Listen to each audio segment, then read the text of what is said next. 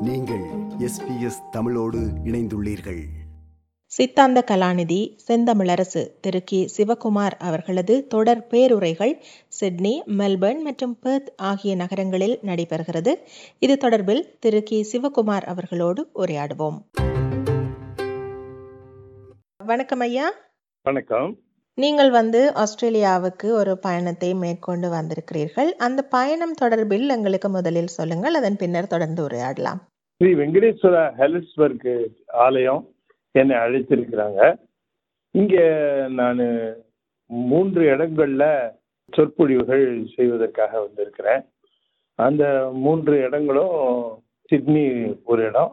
அதே போல மெல்பர்ன்ல அந்த நிகழ்ச்சி ஏற்பாடு செய்திருக்கிறார்கள். அதே போலவே பெர்த்திலையும் நிகழ்ச்சி ஏற்பாடு செய்திருக்கிறார்கள். இந்த நிகழ்ச்சிகள் எல்லாமே சொற்பொழிவுகளாகவும் அதே நேரத்தில் ஒரு ஞாயிற்றுக்கிழமையில ஒர்க் ஷாப் மாதிரியும் ஏற்பாடு செய்திருக்கிறார்கள். அதில் பங்கு பெறுவதற்காக சென்னை மாநகரத்தில் தமிழ்நாட்டிலிருந்து வந்திருக்கிறேன். சரி என்னென்ன மாதிரியான தலைப்புகளில் இந்த நிகழ்ச்சி நடைபெற இருக்குது? இந்த தலைப்புகள் வந்து மனித நேயத்தை எப்படி பெருக்கிக் கொள்வது? இந்த காலகட்டத்தில் வாழ்க்கையில ஒரு மனிதனும் இன்னொரு மனிதரும் இணைந்து வாழ்க்கை நடத்துகிற இந்த மாதிரியான சூழ்நிலையில பரஸ்பரமான நம்பிக்கையும் அன்பும் இல்லாவிட்டால் வாழ்க்கை என்பது சாத்தியமில்லாத ஒன்றாக போய் இருக்கக்கூடிய சூழ்நிலை. ஏன்னா ஒவ்வொருவரும் யாராவது ஒருவரை சார்ந்துதான் இருக்கக்கூடிய வாழ்க்கையாக இருக்கிறது. ஆகையினால இது ஒருவரை சார்ந்த வாழ்க்கையாக இல்லாமல் இப்பொழுது பலரையும் சார்ந்த வாழ்க்கையாக இருக்கிற பொழுது இது மென்மையாகவும் அதே நேரத்தில் எந்த விதமான சலனமும் இல்லாமல் செல்ல வேண்டிய வாழ்க்கையாக இருக்கிற பட்சத்தில் அன்பு அங்கே அதிகமாக இருக்க வேண்டியிருக்கிறது. சமயம் என்பது மனிதன் அமைதியாகவும் அதே நேரத்திலே மற்றவர்களுக்கு உபகாரமாகவும் வாழ்கின்ற ஒரு நீதியை நிலைநாட்டுவதுதான் சமயம் என்பது எங்களுடைய அடிப்படையான கொள்கை. ஆகையினாலே ஒடுக்கமும் அதே நேரத்திலே உயிர்களுக்கு அன்பையும் செலுத்த வேண்டும். உயிர்கள்பால் அன்போடு இருக்க வேண்டும். பக்திக்கு எத்தனை தூரம் முக்கியத்துவம் தர வேண்டுமோ அந்த அளவிற்கு ஒழுக்கத்திற்கும் முக்கியத்துவம் தர வேண்டும் என்கிற அந்த நிலையும். குறிப்பாக இளைய சமுதாயத்திடம் இந்த நம்பிக்கை வளர்வதற்காக என்ன முயற்சிகள் எடுக்க முடியுமோ அது சம்பந்தமான தலைப்புகளிலேயும் அது சம்பந்தமான ஒர்க் ஷாப்லேயும் தான் அடியன் பங்கு பெறுவதற்காக வந்திருக்கிறேன். மனிதன் அமைதியாகவும் மற்றவர்களுக்கு உபகாரமாகவும் வாழ்கின்ற நீதியை நிலைநாட்டுவதுதான் சமயம் என்று சொன்னீர்கள். சைவ சமயமும் அமைதியான நற்பண்புகளை போதிக்கின்ற மதம். ஆனால் இதை தாண்டி சமயம் என்ற பெயரில் அடிப்படைவாதம் அல்லது இந்துத்துவா கொள்கை அதிகரித்து வருகிற மாதிரி உங்களுக்கு படவில்லையா? நான் என்னுடைய கடமையை செய்கிறேன். ஆஹ் எனக்கு என்ன என்னுடைய ஆஹ், அருளாளர்கள் திருஞான சம்பந்தர் திருநாவுக்கரசர் போன்றவர்கள் எல்லாம் எதை போதித்தார்களோ அந்த போதனையின் அடிப்படையில நெறியை நான் பின்பற்றுவதும் அதை சொல்லுவதுமாக இருப்பதுதான் உண்மையான ஆன்மீக நெறி என்று நான் கருதுகிறேன்.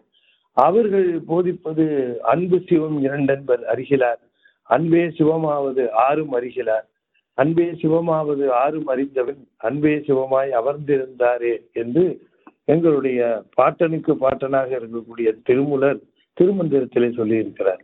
ஆகையினாலே திணிப்பு என்று சொல்லக்கூடிய நிலையிலே எந்த சமயத்திலும் இல்லாமல் தெளிவு என்ற அந்த ஒரு நோக்கத்திலேயே அன்பை வளர்ப்பதற்குரிய முறை எது சிறப்பாக இருக்கிறதோ அடைய வேண்டிய இலக்கு மட்டுமல்ல முக்கியம் அடைய வேண்டிய நெறியும் நிச்சயமாக அதில் முக்கியமாக நல்ல நெறியாக இருக்க வேண்டும். நோக்கம் சிறப்பாக இருந்தால் மட்டும் போதாது நோக்கத்தை அடைவதற்குரிய நெறியும் சிறப்பாக இருக்க வேண்டும்.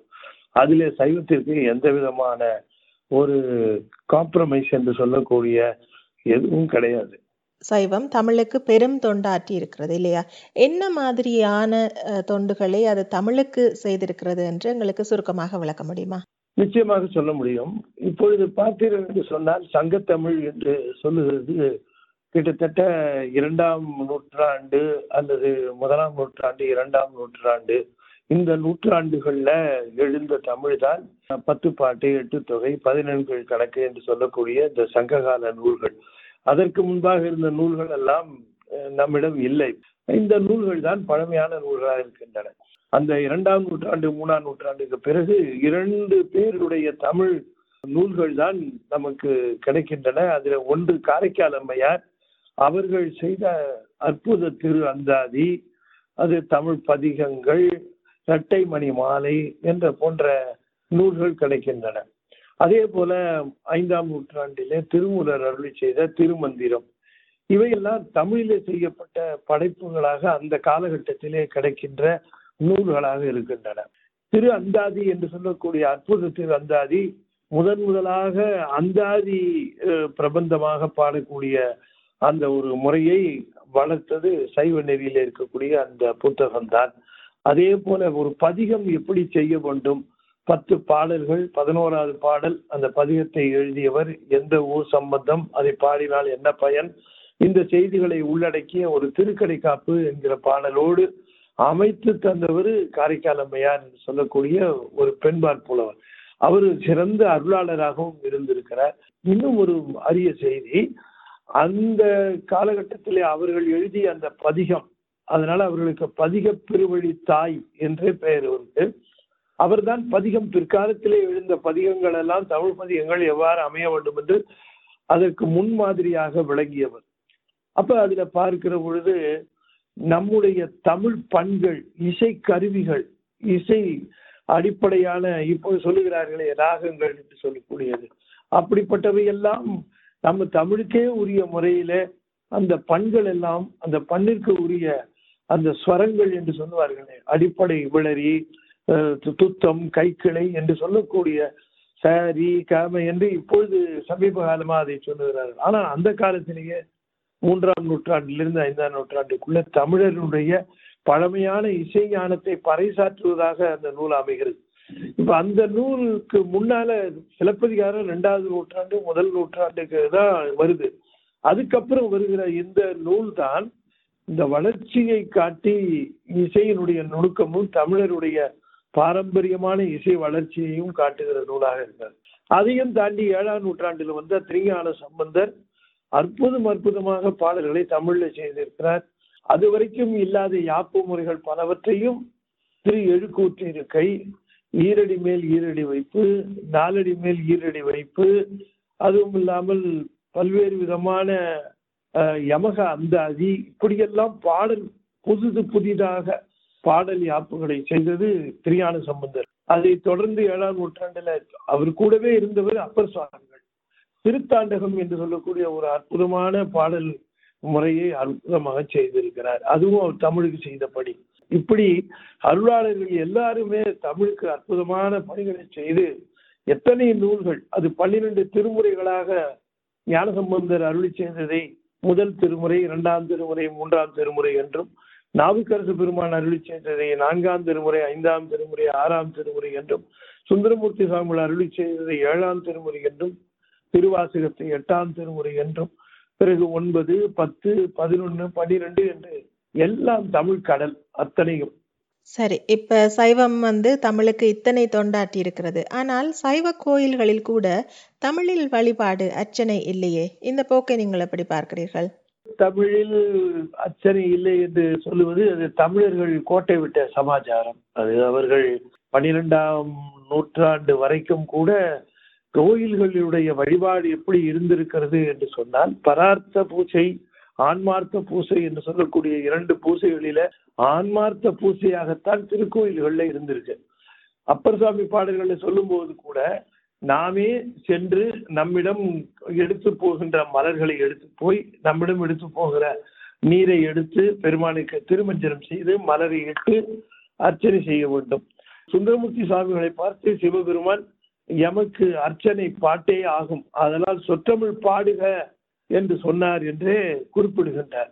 ஆகையினாலே திருக்கோயில்களில் இறைவனை பொறுத்த வரைக்கும் மொழி என்பது ஒரு ஒரு தடையாகவே இல்லை. நிச்சயமாக தமிழிலே செய்திருக்கலாம். ஆனால் இடைப்பட்ட காலத்திலே ராஜராஜ சோழன் காலத்திற்கு பிறகு திருக்கோயில்களிலே இந்த மாதிரி தமிழ் இடம்பெறாமல் போயிருக்க வாய்ப்பு உண்டு வடமொழிகள் இடம்பெற்றிருக்க வாய்ப்பு உண்டு என்று சிலர் சொல்லுகிறார்கள். அது ஆய்வு எனக்கு இன்னும் அதை பற்றிய சரியான ஒரு தெளிவு இல்லை என்றுதான் என்னை பொறுத்த வரைக்கும் சொல்ல வேண்டும். ஆனால் இன்றைய காலகட்டத்திலே நீங்கள் குறிப்பிட்டது போல திருக்கோயில்களிலே தமிழ் மொழியிலே அர்ச்சனை செய்வதும் வந்துவிட்டது. தமிழ் மொழியில் அர்ச்சனை செய்யலாம் என்கிற அந்த உரிமையையும் தந்திருக்கிறார்கள். தமிழில் வேண்டுகிறவர்கள் தமிழிலே அர்ச்சனை செய்து கொள்ளலாம். அந்த ஒரு மாற்றம் வந்திருக்கிறது. இருந்தபோதும் கூட இன்னும் கொஞ்சம் எழுச்சி வர வேண்டும். தமிழையாக இருந்தாலும் வடமொழியாக இருந்தாலும் பக்தி என்கிற அடிப்படையிலே இறைவன் அதனை ஏற்றுக்கொள்ளுகிறான் என்பதனால அந்த விழிப்புணர்வு கொஞ்சம் கொஞ்சமாக வந்து கொண்டிருக்கிறது. இன்னும் எதிர்காலத்திலே நிரம்ப வரும். உங்களை பார்த்தால் ஐயா நீங்கள் மின்னணு தொழில்நுட்பம் படித்திருக்கிறீர்கள். அதை விட தொலை தொடர்பு துறையில் நீங்கள் பல வருட அனுபவம் கொண்டவர் பேராசிரியராக எல்லாம் பணியாற்றி இருக்கிறீர்கள் இப்படி இந்த சொற்பொழிவு இந்த இந்த துறைக்குள் நீங்கள் வருவதற்கு சைவத்தின் மீதுள்ள பற்றுத்தான் காரணமா அல்லது வேறு காரணங்களும் இருக்கின்றனவா? நிச்சயமா நீங்க சரியான கேள்வி கேட்டீர்கள். அதாவது சைவத்தின் மேல் இருக்கக்கூடிய தாகம் மற்றும் சிவத்தின் மேல் இருக்கக்கூடிய அன்பு அதுதான் ஏதாவது பணி செய்ய வேண்டும். நம்முடைய பங்குக்கு இந்த துறையில ஏதாவது செய்ய வேண்டும். நாம் என்ன செய்தோம்? இது இதில் நாம் வழிபாடு செய்வதும் இதனை பின்பற்றுவதும் ஒரு உரம் இருக்க இதற்கு அப்பாலே மேலே சென்று நம்மால் இதில் தூண்டு செய்ய முடியுமா? இதில் ஏதாவது நம்ம சர்வீஸ் பாயிண்ட் என்று சொல்லுவார்களே அந்த மாதிரி நோக்கத்தில் தொண்டு நோக்கத்திலே ஏதாவது செய்ய இயலுமா என்பதை பார்த்து அதற்காக நமக்கு இந்த பேசி பார்த்தேன். கேட்டவர்கள் ஐயா நீங்கள் பேசுவது தெளிவாக இருக்கிறது நீங்கள் பேசலாம் என்று கிட்டத்தட்ட இருபத்தைந்து முப்பது வருடங்களுக்கு முன்பாக சொன்னார்கள். பிறகு சரி இது சரியாக வரும்போது இருக்கிறது என்று என்னுடைய பணி அதில் செய்கிறேன். எழுத்து பணியும் செய்து வருகிறேன். அந்த எழுத்து பணியும் சிறப்பாக வருகிறது. என்னுடைய தொழில் வேறாக இருந்தாலும் அந்த பணியிலே இருந்த பொழுதே எனக்கு இந்த தாகம் இருந்தது. பணியினுடைய நிறைவுக்கு பிறகு இதில் முழு நேரமாக ஈடுபடுவதற்கு எனக்கு வாய்ப்பு கிட்டிற்று. அதனை செய்கிறேன். சரி நிறைவாக ஆஸ்திரேலியாவில் நீங்கள் பங்கேற்கின்ற நிகழ்ச்சிகள் பற்றிய விவரங்களை எங்கே பெற்றுக்கொள்ளலாம் என்று சொல்லுங்கள் ஐயா. முதல் பகுதியாக சிட்னி முருகன் கோயிலும் ஹெலன்ஸ்பர்க் வெங்கடேஸ்வரா கோயிலும் இணைந்து ஒழுங்கு செய்துள்ள பேரவைகள் சைவம் என்ற ஏற்பாடு செய்திருக்கிறது. Sydney Murugan dot ORG dot AU அப்படிங்கிற ஒரு இருக்கிறது. சிட்னி முருகன் கோயில்ல நிகழ்கிறது. அடுத்ததாக மெல்பர்ன்ல அடியன் பேச இருக்கிறேன். அது விக்டோரியா சைவ சித்தாந்த மையமும் ஹெலன்ஸ்பர்க் வெங்கடேஸ்வரா கோயிலும் இணைந்து ஒழுங்கு செய்துள்ள இப்பேரூர்கள் இது பற்றிய ஈவெண்ட் தெரிந்து கொள்ள வேண்டும் என்றால் சைவ சித்தாந்தா சென்டர் டாட் காம் அதில் போனால் நாம் பார்க்கலாம். தொடர்ந்து மூன்றாவது பகுதியாக ஞானத்தமிழ் பேருரைகள் என்கிற தலைப்பில் பெர்த் இந்து கோயிலும் ஹெலன்ஸ்பர்க் ஸ்ரீ வெங்கடேஸ்வரா கோயிலும் இணைந்து ஒழுங்கு செய்துள்ள இந்த பேருரைகள். அவை வந்து இருபதாம் தேதி செவ்வாய்க்கிழமை தொடங்கி இருபத்தி அஞ்சாம் தேதி நிறைவு வருகிறது. அதுலேயும் பல்வேறு தலைப்புகளில் அடியன் பேசுகிறேன். இது பற்றிய விவரங்கள் தெரிய வேண்டும் என்று சொன்னால் Hindu dot ORG dot AU என்று சொல்லக்கூடிய அந்த வெப்சைட்லையும் போய் பார்க்கலாம். இது எல்லாமே வந்து ரொம்ப சிறப்பாக ஏற்பாடு செய்திருக்கிறது ஹெலன்ஸ்பர்க் வெங்கடேஸ்வரா கோயில் தான்.